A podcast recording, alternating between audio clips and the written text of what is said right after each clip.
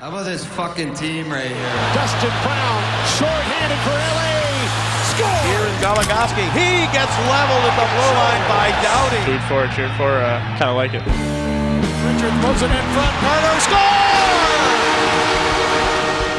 Well done, boy. There's some swagger. Push come to shove, we're going to get it done. This is for you, Kings fans, wherever you may be.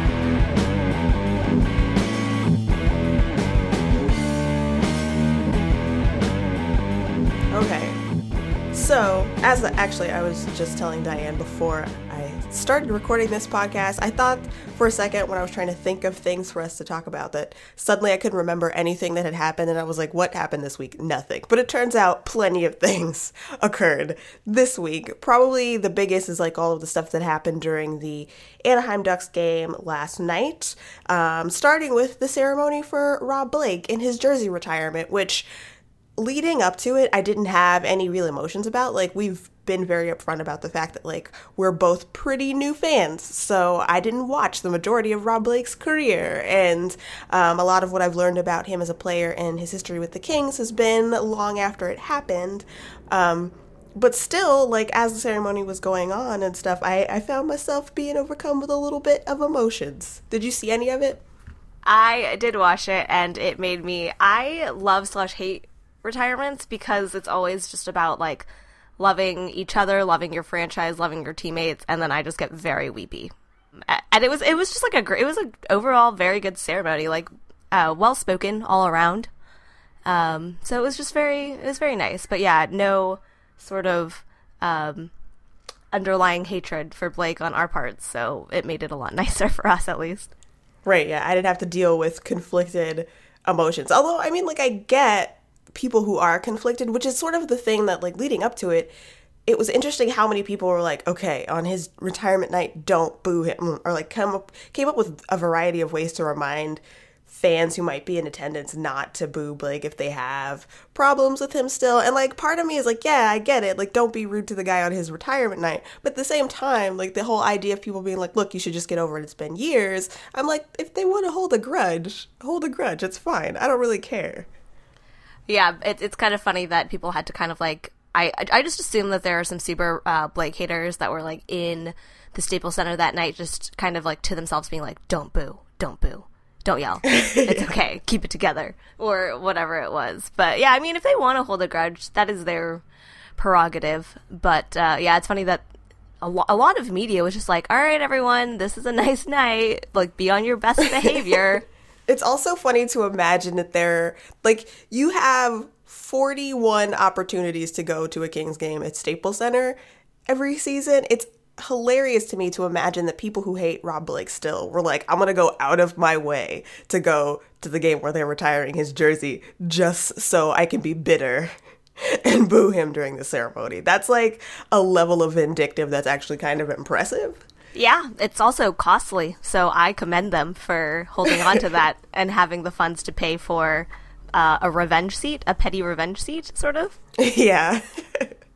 I mean, of all the things to invest that much time and energy into, like, it's one thing to hate him, it's another thing to go out of your way to be there on this night where people, you know, they want people to be nice to him. But anyway, there was no problem. Like everybody was excited. There were plenty of former Kings players in attendance, um, including Mattias Norstrom, who was, you know, Blake's defense partner for a lot. And that was actually like him having Norstrom come up to watch the banner raising with him was the moment where I was like, oh my god. No, that was that was too much. Like stand here where you stood next to me, like our for most of my career or whatever, like our time on the uh, Kings, and I was like, no, this is yeah. awful.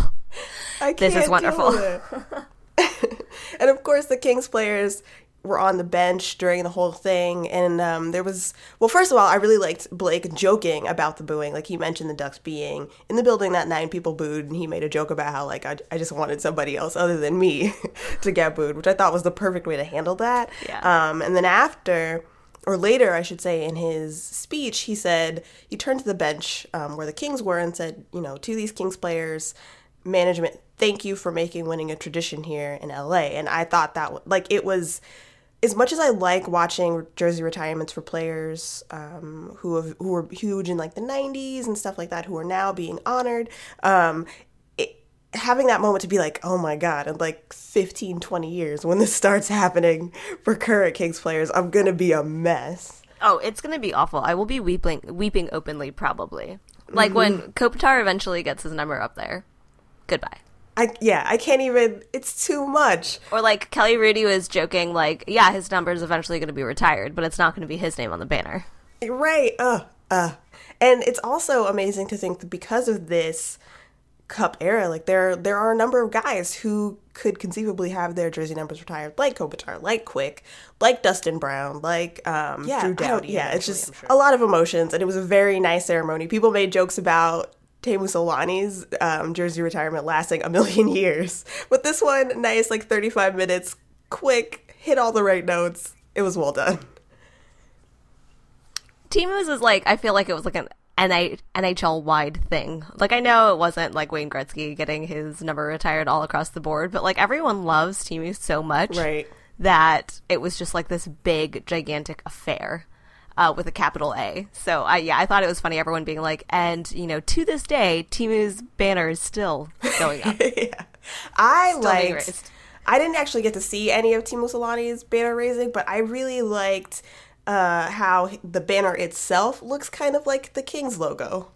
Nice. It touch. really does. That's so that's so bizarre to me. I was like, this isn't a standard, you know, kind of going along with like the rest of the other banners or anything like that. What is this weird, uh, like chevron esque thing? It's perfect, really. I liked the commemoration of both his career and also the team he last played against, and who you know beat the Ducks brutally in Game Seven. Wonderful, a great memory for me as a Kings fan. I really appreciate it. Think about that every time you look up in the rafters at the Honda Center. Uh, so yeah, so two big jersey retirements this week. Of course, Blake's being the Kings, um, and then the game itself was fine. It was like not actually like the first half of it was not super exciting, but it got a little more interesting as the game went on, and the Kings eventually lost in the shootout. Um, prior to the game, though, slight bit of drama because early in the day it was like, oh, Martin Jones is not at morning skate. Should be a problem. And then it was like, just kidding, might be a problem, but not that serious. Twitter was immediately like, dude has mono because they were being so cryptic about it, which was hilarious. to me. Obviously don't wish ill on anyone. I wanted so bad for him to have mono because that would have been hilarious. I'm sure everyone on Twitter was already like crafting all of their jokes, getting ready to be like, all right, so how am I going to phrase this? Is this like already tested if it's 140 characters? uh, like the whole deal. Because I know I was kind of like, all right, what am I going to say when it comes out that Jones has mono? I think that's why so many people jumped on it immediately and were like, let me just get everything I have to say out right now before they take this away from us. And eventually they did say, look, it's not mono, it's not mumps, it's not measles, it's not any of that. Uh, and then right before the game, or during the game, I can't remember exactly when it happened. I think it was during one of the intermissions, maybe, or something. Something at some point. It was a very long night they announced that he has back spasms and it you know it should work itself out eventually which i don't know why they were so cryptic about it all day. It was very strange the way that they handled it but then they had to people were like oh emergency backup goalie but actually jf Berube was able to get across the country fast enough and he was on the bench backing up jonathan quick but it was kind of funny just the way it all happened I like wonder if they just didn't know that it was back spasm, so they were waiting until it was like official or whatever uh, as like a diagnosis, or they were just sitting around pondering what to actually say uh, to cover up the fact Yeah. that he has, you know, whatever other thing it is. Right. Like I assume it was something like they they sent him through some tests or whatever. They wanted to make sure he didn't have anything like mono or something like But that. they never started Or- with like, oh, it's a lower body injury. I will update you. Like, we'll update you when, uh, Right. Like, you get the exact thing. Um, Right. Yeah. It was just like he's out. That's it. yeah. Yeah. The way it all happened was very strange. Even that. Yeah. Like you said, the lower body thing didn't come out till like halfway through the day, and and. So I, and maybe it's just the way that they sort of became aware of what the issue was or whatever, but it was just really funny the way it was like, let's be super cryptic about Martin Jones's injury. oh, just kidding. It's just back spasms. It's fine, guys. I thought it was gonna be way more dramatic. Yeah, me too. I was like, is it, did he break his leg? I was like, I mean, we've seen that place where he stays a lot of stairs. Did he fall down some stairs? Like, is it unfortunate? Just tell me. But back spasms I can deal with. He'll be back hopefully sooner rather than later. Um, in the meantime, Toffoli has been placed on IR just to clear up that uh, roster spot for Berube. And um, but Toffoli can be taken off IR at any point now, and he's he's been practicing actually, which I think a lot of people didn't expect because you know he had mono. People thought he was going to be sick in bed, and he said that he actually feels fine. Like he thought he was going to feel a lot worse. He feels fine. He's just sort of waiting for all the tests to come back um, the way they need to for his spleen to not be swollen anymore. Um, And the best part, but, uh, yeah. the best part is that someone caught a picture with him out and about, buying a fucking cupcake. that has turned into such a funny little thing. Just casually, Martin Jones being like, "Look, he loves cupcakes," and people see him out when he's got a little bit, little bit more time off because he's ill, and that's what he was doing, buying cupcakes. Like, oh yeah, I got some blood work done today. Right now, buying a snack. And then, like, retroactively at the Taste of South Bay, uh, Carlin asking, like, oh, what's the best thing you had? It's a cupcake. Yeah, Like, please kill me over his love of cupcakes. I appreciate that in a person. yeah, it was uh, Diane was the one who brought that to my attention because she was looking through some older Kings videos and yeah, that Taste of South Bay from it was from last season Yeah. because Linden Vey was still around. Um, and yeah, Tyler Toffoli like Taste of South Bay, which the point is to eat like a bunch of local food. What did Tyler Toffoli like there? Oh, the cupcakes. Very nice. oh, I love it. So hopefully that is um, a clue that he shall be back soon. Um, something else that was sort of, I mean, unfortunately sad, but still kind of like his spirit seemed to be okay. Is on, uh, was it this past Thursday? I think it was, where Tater Pearson did like a throwback Thursday picture, and he was like considering the circumstances here is of when he had broken his right leg. So a little joking in there, uh, and and it's been mentioned that they've all been around the games it's okay. Like it's unfortunate that they're out, of course, but at least none of them seem to be like I'm totally bummed and this is the most depressing thing that's happened. uh, they'll be okay. It seems like, and eventually, you know, they'll all be back on the ice. Uh, yeah, so I am waiting for that day because everyone keeps dropping like flies. Luckily, it's in like a rotation, so Yeah, uh, but I still am not cool with it, especially since the Kings are doing so poorly. yeah. The ugh, the Kings have been okay. Actually, we could talk about the games and stuff because I hadn't really like the Kings have been managing to still be a possession team for the most part. They've had trouble with some defensive coverage, but that is not entirely something that the forwards, especially like Tanner Pearson and Tyler Toffoli, like they're still learning how to be defensively responsible on this team. So it's not like that part of it they could have a whole lot of effect on necessarily. But what I did notice was that like Nick Shore had his debut with the Kings and he was on a line with King and Carter and that line struggled in that Ducks game like so so badly and that was probably the first time where I was like Oh my god, I really miss Tater Pearson and Tyler Toffoli. Jeff Carter should not be having nights like this. The this. fact that he was at the bottom um, in terms of possession Mm-hmm. was baffling and weird to me. it was oh it was so rough and again like nick shore it was his first game in the nhl so a congratulations to him for getting his chance with the club but yeah it was like goodness i mean I did miss them in that moment and so um but i think overall the kings will so far they've mostly been fine like marian gaborik and andre kopitar are still playing really well Uh, that so pass from Gaborik to Kopitar in the Ducks game was So nice. So nice. So good. I loved it so so so much. Um so yeah, so okay, quick pause for a second so we can talk about what the Kings record is. They are now 20, 14 and 11. Kopitar is still the points leader with 35. He has 11 goals, which actually ties him with the number of goals that Carter has. Um, Kopitar has a few more assists. He has 24. And Gaborik still the goals leader with 15 looking looking good. The top players are producing. At one point they weren't early this season. Now they are. It's still beautiful. Um, the Kings' record this season or this season this week is one one and one. They had a shutout. Martin Jones had a shutout win against Toronto on Monday, and then they lost five three to New Jersey um, on Wednesday. And uh, that game was kind of messy, but whatever. Um, Well, because there was like a revolving door of uh, goalies. yeah, yeah, that game was was so messy. And it was weird because the Kings had it was just kind of funny in a not that exciting way at first because it was like the Kings had three power plays, they didn't score on them, which whatever it happens. And then of course their penalty kill, we've talked about how it's been messy. New Jersey gets their a power play at the very end of the period and they score and then the Kings are down one nothing. Ha ha ha. But then the second period it was a total mess. in the most ridiculous, hilarious way. It okay. So the thing is, this is on. It was on a Wednesday. I usually go to a pub quiz. I got to put away my phone for this. So first period ends. It's one zero. I'm like, all right, cool, not a big deal. A round of you know quizzing happens, and then I look back, and it's something like 3-0. 4 I'm like, what is going on right now?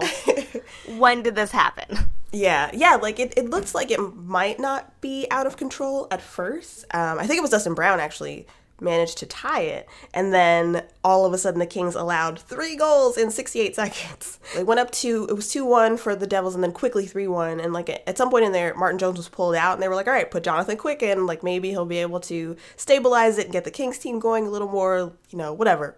Whatever reason the goalies are changed for momentum reasons. That's what happened. But then Jonathan Quick ends up letting in another goal, and it's just not very good at all. He is in, I think, for seven shots against total and stopped five. A bad, a bad time for the Kings. And then in the third period, Darryl Sutter was like, whatever. He just put Martin Jones back in the game, which made it hilarious to me because it's like, look, this comedy of errors all of a sudden because of the second period play of the Kings. I don't know what to do how about many it. Times, how many times are you allowed to change your goalies? I don't I don't actually know if there's a limit on it. In my head, I hope it's infinite because I hope one day it just goes back and forth constantly. Like some game is just that's so what ridiculous. that's what I'm fingers crossing about right now. Just like okay, like in a game that maybe doesn't matter, or in a game I don't know what I don't know what instance this would be in, but just like every ten minutes or so, yeah, change goalie, just shake things up a little, keep them both on deck. Yeah, I don't know if there's an actual limit. I should look that up. I've never heard of there being a limit to the number of times you can change your goalie. The only thing I know is you have to announce it as a coach in the NHL. It can't be like surprise. Like you can't have that scene from the Mighty Ducks where it's like who's in goal and then it's like a big reveal moment and surprise.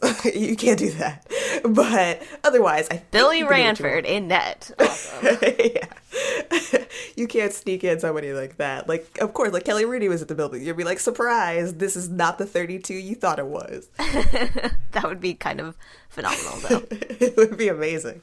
Um, so yeah, that game was ridiculous. And then the the game against Anaheim, the Kings defensively played okay. Like they got outshot, but I think a lot of that was um, sloppy breakouts and stuff. So not their best defensive game, but um, um, not the worst that we've seen either. It was just sort of, a, and, and like, luckily, Jonathan Quick actually in that game played really well. So they were able to stay in it and, and hang on until overtime. And just unfortunately, they lost in a shootout, which, whatever, it's a shootout, doesn't really matter. Yeah. Uh, I was, ugh, the shootout.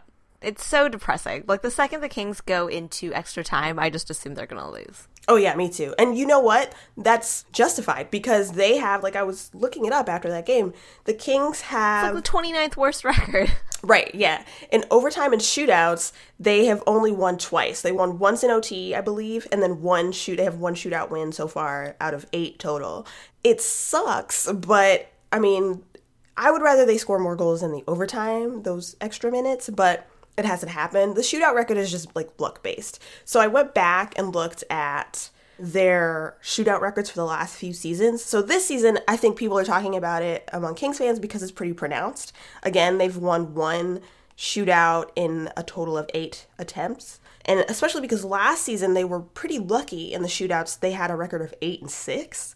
Um, but the seasons before that, in the shortened season, they were 2 4 and in 11 in 2011 12 they were 6 and 9 um, and then in 2010 and 11 they were a miraculous 10 wins and 2 losses. The shootouts random. Like it's it's hard to it's kind of funny actually because this morning there was quotes about how management in the Oilers organization blamed Tyler Dellow for them not using uh, Nail Yakupov in the shootout, even though he hasn't been using the shootout for like years at this point. But apparently, he Dellow like recommended that they don't use him in shootouts this season while Dellow was still there. I guess he's been let go.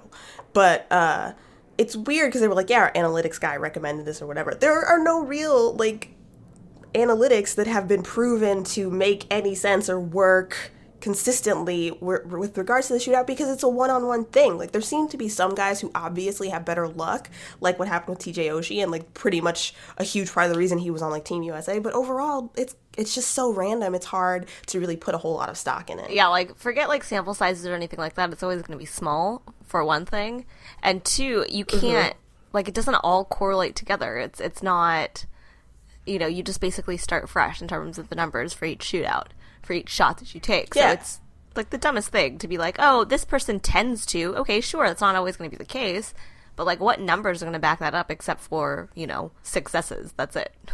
Right, exactly. Because yeah, you've got a different goalie, mo- you know, most games, and that, that your shooters are facing, even if you use the same three guys. And like the Kings do, they just go with their top players most of the time, not all the time. But yeah, like the circumstances are always at least slightly different, and it's a little, you know, it's a little baffling, kind of like, wow, I can't believe that this is happening. They've scored twice in what is it like what a 22 attempts or something like that but overall it's it's whatever they'll score again i think i'm more concerned with their ability to win more games in regulation do that and then you'll never have to go to another shootout Yeah, if only that they hadn't allowed the Ducks to tie it up. Although that was kind of Yeah. you could kind of see that one coming. yeah i mean to be fair like the kings ended up with the edge in possession in that game but it happened very late. Um, for the most part the ducks had control of that game had the better scoring chances it's not like the kings deserved to win that game through and through anyway. Overall there are plenty of past games where it's like the, you probably should have won this game if you had not allowed four freaking goals or something else. So um, where the kings you know outpossessed the team for the entire night. And that to me is where i'm more concerned. Like clean up those things that happened during the 60 minutes and then overtime will never ever be a concern. Although I am still glad that they make it to overtime, I guess. yeah, exactly. I we've talked about this in the past couple of podcasts. Just at least getting that extra point to kind of help them along, even though they're out of the playoff picture at this moment. Yeah. But still, Yeah. every, every little bit helps, and it, and it was weird too uh, with last night's game that what this was the first time that they were outshot since December, November or November, something December, like that? something like that, something ridiculous Yeah. like that. I think um, I think Bob Miller said since the Chicago the game against Chicago in November at the end of November. Yeah, so uh, that was an interesting kind of deviation from the norm uh, in this case. Yeah. Yeah, so kind of a rare sort of thing. In a game that they probably should have lost, they actually managed to get a point out of. Kind of positive. Um, you're right, they are out of the playoff picture for the moment, which is which is probably the most concerning thing because that that sort of wild card position is so tight um, that the Kings should not really be losing more games. Period. Um, Calgary jumped over them. They actually have the same number of standings points, but um, Calgary has more regulation and overtime wins. So the Kings, if they again, as has been the case for the last several weeks, if they manage to string together a few wins in a row, they could be fine and right back up in the top three for the Pacific Division. But they actually have to do that. What's weird is that their one goal game record has also been strangely unlucky. Like I, I, they're a team who is usually pretty good about that because of the fact that they're so good defensively when they're a team that doesn't score very much. But this season they are now five, six, and eleven. That's their record in one goal games. Bad. Let's fix that. And meanwhile, the Ducks have like a com- crazy unsustainable 22-0 and six record. I mean, again, you could have headed into that overtime being like, well, I'm glad you made it this far. Kings are not going to win because those records are just insane. But I do hope the Kings manage to turn around their one goal game record. Yeah, I'm just turn around their game in general, um, because Yeah. they just desperately need wins. Like I know that um, this is a trend that happens with the Kings. They start out hot, uh, go into a devastating slump, and then make it back into the playoffs by the end of the season. And I'm hoping that that is going to be the case. Like I know uh, last season we talked about like you know uh, hindsight was 2020 in terms of um, us sitting in you know April being like oh it turned out all right after all we shouldn't have worried about those you know five game Yeah. losing streaks but I'm just still afraid that one of these days the Kings are it's like too little too late they're not going to be able to turn it around in time like obviously they're not so far out of the picture that it's um, like completely dire but uh, with the Central Division being as you know strong as it has been this season, uh, especially with Nashville like being crazy good, that's like less wiggle room for them to kind of get in there. So they kind of have to solidly place like place their claim for you know, either a place in the Pacific or that wild card spot earlier rather than later, that, like they've done in the past. That's probably my concern. Like, I think if they win, they have a great chance of getting back into the top three in the Pacific. And I kind of feel like that is that is the best way to go for them because like you said the central division is racking up points at a they're just insanely good all of those teams so if you're trying to compete for those wild card spots it actually seems like i mean it's not necessarily true right now but it seems like it could get to a point where it's really tough to think if you if they stay out of that top three picture in the Pacific, they'll manage to hold on to those wild card spots because the Central has been outperforming the Pacific Division so far this season. And uh, so that's where I'm more concerned. Like, look, get some more wins, be in the top three in your own division, which has been struggling, and um, you know, don't don't risk sliding out of the picture and not being able to recover. And um, I hope that the it at this point because December January have been so rough for the Kings. I hope that the trend of them getting better as the spring goes on remains true because they need that to happen by now. But um, it sucks that they have again put them in a situation where it's like we're mid season and now it feels like they need to regain ground that they have lost. They've won the same number of games as Florida. Yeah, it's, it's like really... I'm like sitting around reading this right now like Winnipeg is at a baffling 56 points, which gets them kicked out of the Central Division, but would be yeah. second in the Pacific.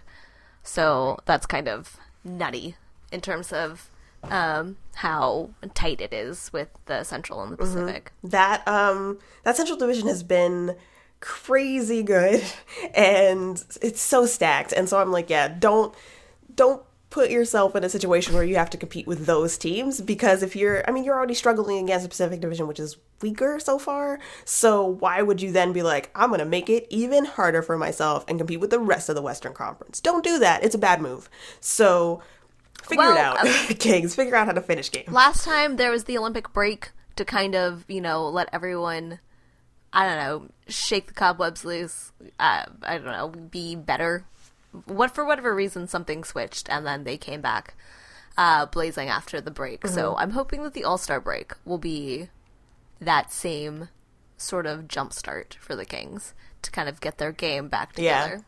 I think for them, and, and that's the funny thing is, it's not like any part of the Kings team is fundamentally bad.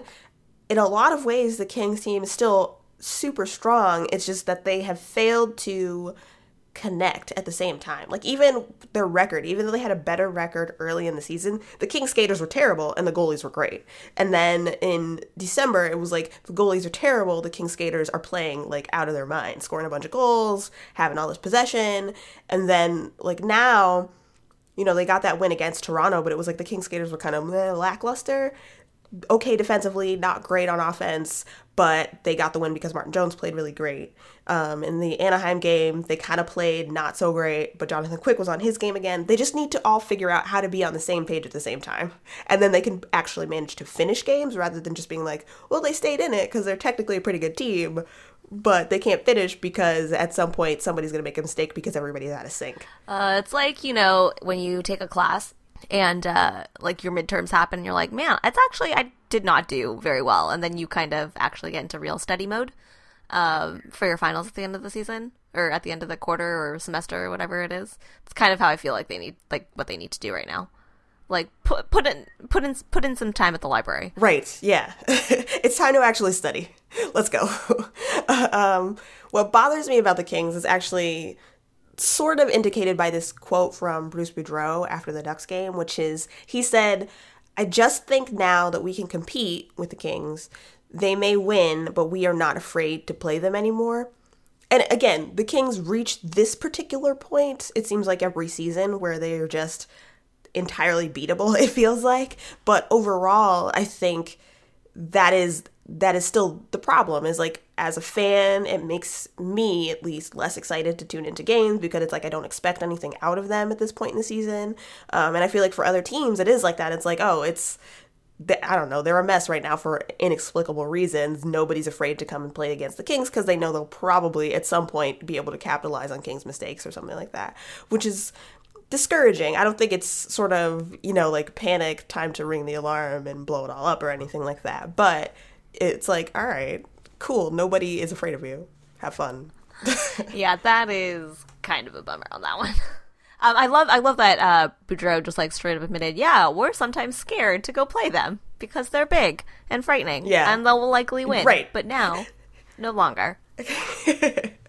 but now they're weak. Sidebar, yeah, it's also kind of just hurtful to me because we all know Bruce Boudreau is a huge Kings fan. so if Bruce Boudreau is like, I have no faith in it right now, you know, it's it's an unfortunate period. It's one of your stalwart supporters losing faith in you. And that is no place to be, Los Angeles Kings. right.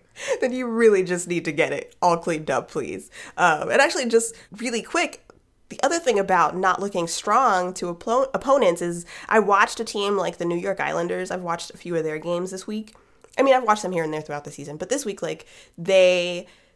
They're a team like when I watch them, they look like they're having a great time. Like they seem to know that their team is improved. Like even in losses, it's never it's like at any point I feel like they could turn a game around or something like that. And I feel like when I watch the Kings, they don't look like they're having fun. And I know it's like, you know, keep an even head, don't get too high, don't get too low. But what you're the fucking Stanley Cup champions. I want to be able to tune into your games and it look like that you enjoy being there. That would be nice. Uh, we ask for so little. Just have a good time. Play like you know you're a winner. Please. I don't know. I still Please. kind of like Jeff Carter angler- angrily like slamming his stick on the ice when he scores goals. Yeah. Well, even that. All right, if you can't play like you're happy, play like you have a vendetta. that's nice. Uh, just any sort of feeling, really, is I think what we're going for here. yeah, yeah. And that's I, I feel like that's the problem. At least as a spectator, that I'm like, you look like you have no emotions whatsoever. So cool. Enjoy your overtime loss. But anyway, because of all this losing, we still and will until the trade de- deadline happens be um delighted, treated to, forced with dealing with Mike Richards trade rumors again. This week, first actually Pierre LeBrun, I forget during which intermission report, but he talked about the fact that the Kings had talked to Winnipeg and Toronto about trading Mike Richards for various players, which we had heard about in the past. It's not the first time that those two teams in particular have talked to the Kings. Um, and he indicated that those talks hadn't really gone anywhere.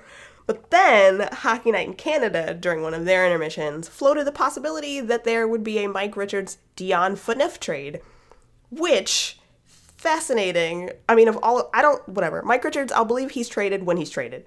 But I thought that was the most interesting of all of the random rumors that we've heard about Mike Richards, only because we know, at least when it comes to the defensemen in particular, we know Darryl Sutter loves guys he's worked with previously, and he has a relationship with Dion Phaneuf. Like, that's how we got Robyn Regehr. so, um, at least that one, I was like, well, at least you're playing the narrative the right way this time. Yeah, I mean, I don't know how I feel about Dion Phaneuf. He's he's fine, I guess. I guess I don't, probably don't watch Toronto games enough or know enough about how he plays. But once again, I am clinging to Mike Richards. I'm clutching at his leg. Don't don't go. Not yet. Yeah, it's too I'm soon. like Mike Richards, because you please, please play better and gain a lot of points or something, so that you can't at least be easily traded, or I mean, easily traded from the perspective of like, do the Kings need him? Because he seems overall like he still likes being a Kings player. He just can't get it together on the ice enough. It's it's ridiculous. Um, but yeah, I kind of just roll my eyes at, at any and all Mike Richards trade rumors um, until it actually happens. I'm just gonna let that one surprise me for when it happens because in the meantime, everything is just kind of absurd.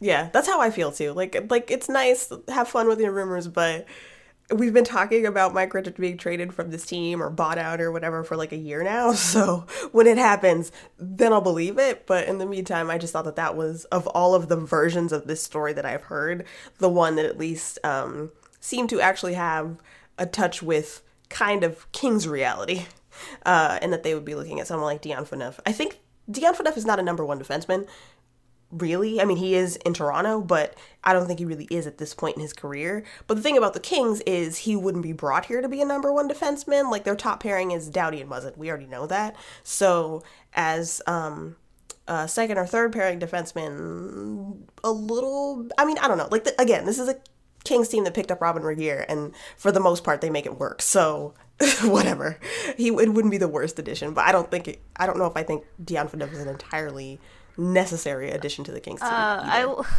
I love that you just told like they just the Kings make the make Regehr work somehow, and it just makes me think of Project Runway, like whenever they have to make uh, like a dress out of trash bags or something like that, and you you know you just you just gotta Tim Gunn tells everyone to like make it work. Like here, you have Regehr, just make it make it work somehow. I mean, to be fair to Regehr, he is actually. It, I, I haven't checked in a while, but the last time I looked at it, he was doing pretty good for the Kings on like the penalty kill and stuff. And so maybe maybe that's part of why the Kings penalty kill has sucked the last little while because you know Regehr has been gone, and I don't know who knows. But overall, it wasn't like they brought on Regehr. What? And he's the he's the linchpin for a good Kings penalty kill. watch him come back and their penalty kill totally like start rocking again.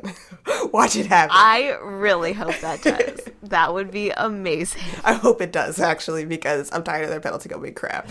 But overall, that's kind of what it does feel like with the Kings. And right now, that's kind of how I feel with them overall. Here, you've got this trash bag of not being able to finish games. Please figure out how to make a glamorous dress out of it for me. Oh, I love this. Another thing that we now have to think about as Kings fans is the fact that, okay, before Christmas, it was like the Kings and Justin Williams and his agent are talking about contract extensions. They have this like window of two or three weeks or so. Um, the Kings really want him back. Williams really wants to be back. And we were like, hell yeah, Christmas time, we're getting a present and it's going to be Justin Williams. But now it's been several weeks. The Kings at one point asked for an extension of a few days. Still nothing got worked out. And now they are tabling it um, for the rest of the season because Williams doesn't want it to be a distraction. I'm sad about this. Um, yeah, I am devastated. I obviously don't want to be like Kings. Give him whatever he wants. Um, I'm more reasonable than that, but uh, it's still kind of distressing that it's that it's tabled. I mean, I guess that it's good. It's not like uh, he's you know talking with other people. You know, they're just waiting until the summer. But I'd like to know now uh, whether rather than later whether or not I need to like weep openly about this or or start Right, like exactly. praying to the hockey gods about Justin Williams. yeah, I'm not stoked about having to spend more months worried that he's not going to come back to this team. I, and I think the one part of them saying that they were tabling it was the the like they're tabling it until July 1st. Like really all the way until free agency. Why is this happening to me? Um, hopefully it gets worked out before then. And and I guess like with Gaborik, they did push it until right before free agency happened and then they finally finalized that deal but i would like it to happen sooner rather than later i don't want other teams to offer justin williams things at all that's what i would like I don't want other teams to even look at Justin Williams like he's available. We have put two rings on it. Don't even look at him. yeah let us let us keep justin williams there was a rumor that at one point that they were going to trade him for Paul Martin from the Pittsburgh Penguins. And I don't know how I don't think there was really any weight to that at all, but even that, I was like don't don't do it to me. Please. I can't take it. Justin Williams needs to stay here. It just needs to happen. Yes. Um, I haven't heard anything about whether or not they're talking to Jarret Stoll, but whatever. Between Jarret Stoll and Justin Williams, the one that I obviously care about the most is Justin Williams. Sorry, Jarret Stoll. Oh, obviously. Obviously. In the meantime, All Star Game, as we've already mentioned, rapidly approaching. A lot of the Kings will get time off, but um, like we talked about last week, Doughty and Kopitar are going, and they have actually still been playing very well, despite the fact that a lot of people involved in the All Star Game, well, not a lot, but a handful, have been suffering injuries. The latest, Pekka Rinne for the Nashville Predators, which is terrible because he is actually my favorite goaltender in terms of play um, in the league this season. So I'm like, if any of any goaltender deserves to be at the All Star game for being an All Star in the 2014-15 season, it's Rinne, and now he's hurt. That sucks. It- yeah, everyone's kind of like dropping like flies in terms of uh, playing in the All Star game. Um, and I thought it was kind of amusing that like in his um, stead, they're sending Marc Andre Fleury from the Pittsburgh Penguins, and he's been playing really well. And now the last couple of games he's had, he's like totally gotten blown up in net. So apparently, you're named to the All Star game. It's rough going. Um, unless I mean, like Andre Kopitar had his scare, but overall, uh, him and Doughty have been okay thus far. Fingers crossed it stays that way.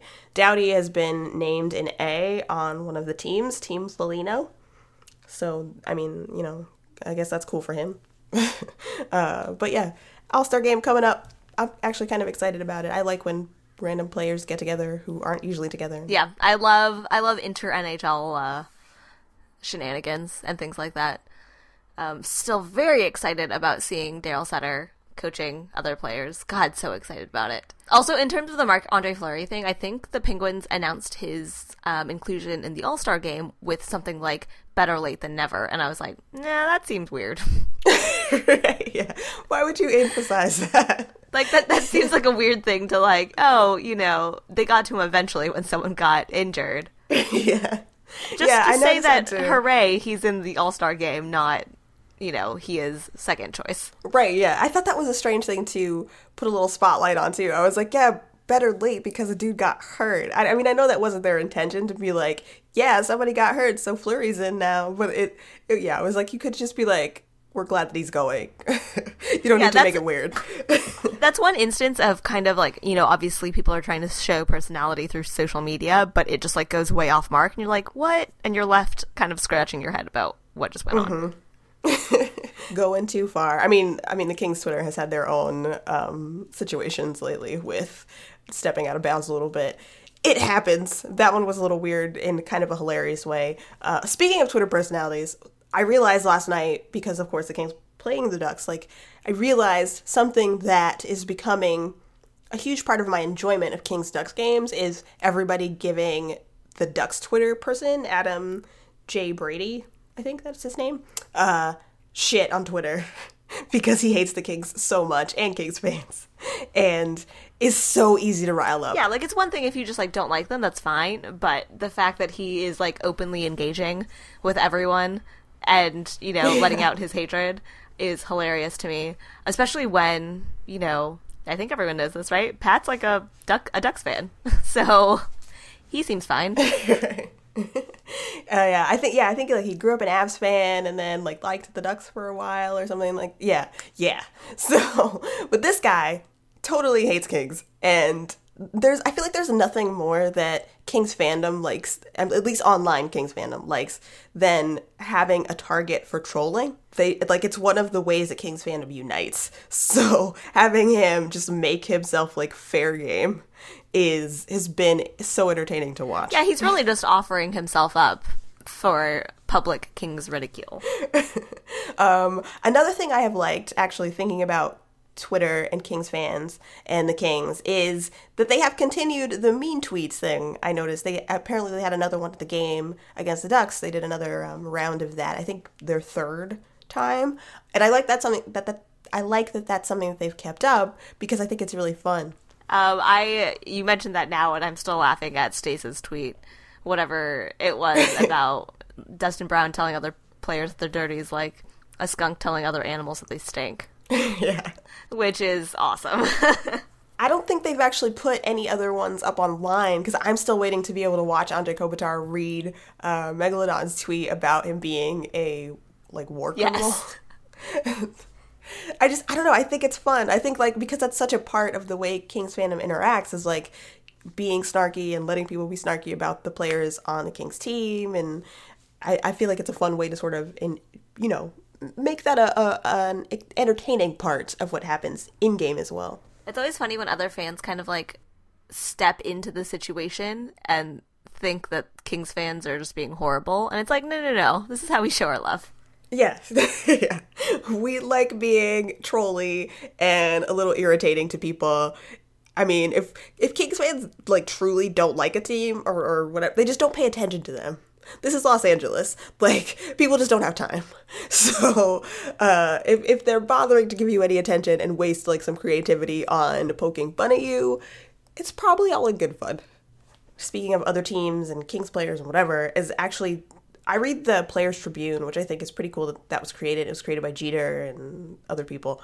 But Logan Couture had an article on the site this week talking about NHL centermen and the ones who he really respects and tries to take something from and incorporate into his own game.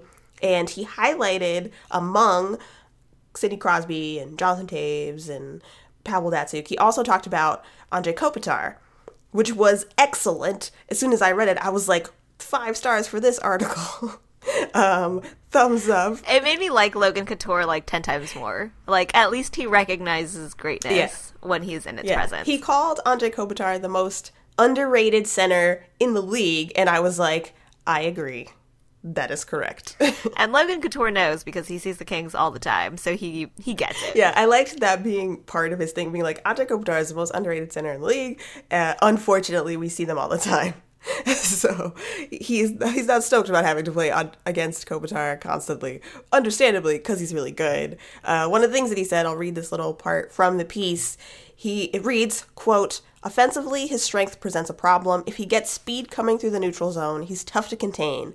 I try to push him to the outside as much as possible. More than anything, you have to take away his space. You can't let him get his eyes up. If you give him a second on the puck to look up, he's going to find someone in a dangerous spot, which is very true. Like we we see constantly the way Kopitar in what seems like even tight spaces will find a way to retrieve the puck as long as he gets a good look at what's going on along the boards and something. He'll get the puck, you know, get it to someone who's open. He's really great at that. And I feel like every time I see him do little things like that on the ice, I'm like just beautiful. I'm it's like amazing to me that he was able to sort of see that and then make a play still and a good play. Yeah, every once in a while he'll do something and I'm just like, ugh, you're so good. I'm so glad you're on my favorite hockey team. he's got a lot of detail i think to the way he plays the game which i i was thinking about like I, i've watched uh, penguins games of course because i've talked before about how i just love watching evgeny malkin skate but i think like malkin is a really exciting player but i think one thing that i've heard people say about someone like sidney crosby is that yeah like he's great but he's not always the most explosive player to watch and i think though that something that is, is consistently exciting for me is how great Crosby's like detail is. Like he seems to always know exactly where to place his stick or something like that. So it's I get like it, it doesn't always lead to like the biggest moments for those players, but when you're paying close attention, it's like damn, like you're really good. Yeah, some those little things count more than, you know, uh, sometimes the big flashy moves. So I liked that. Good job, Logan Couture. Thanks for recognizing greatness. Um, a funny thing that happened, I guess we just started like winding this thing down. But before we go, I wanted to mention uh, a former king got a little upset. So Colin Fraser is now in the AHL playing with the Chicago Wolves, and his team lost five to one to the Lake Erie Monsters.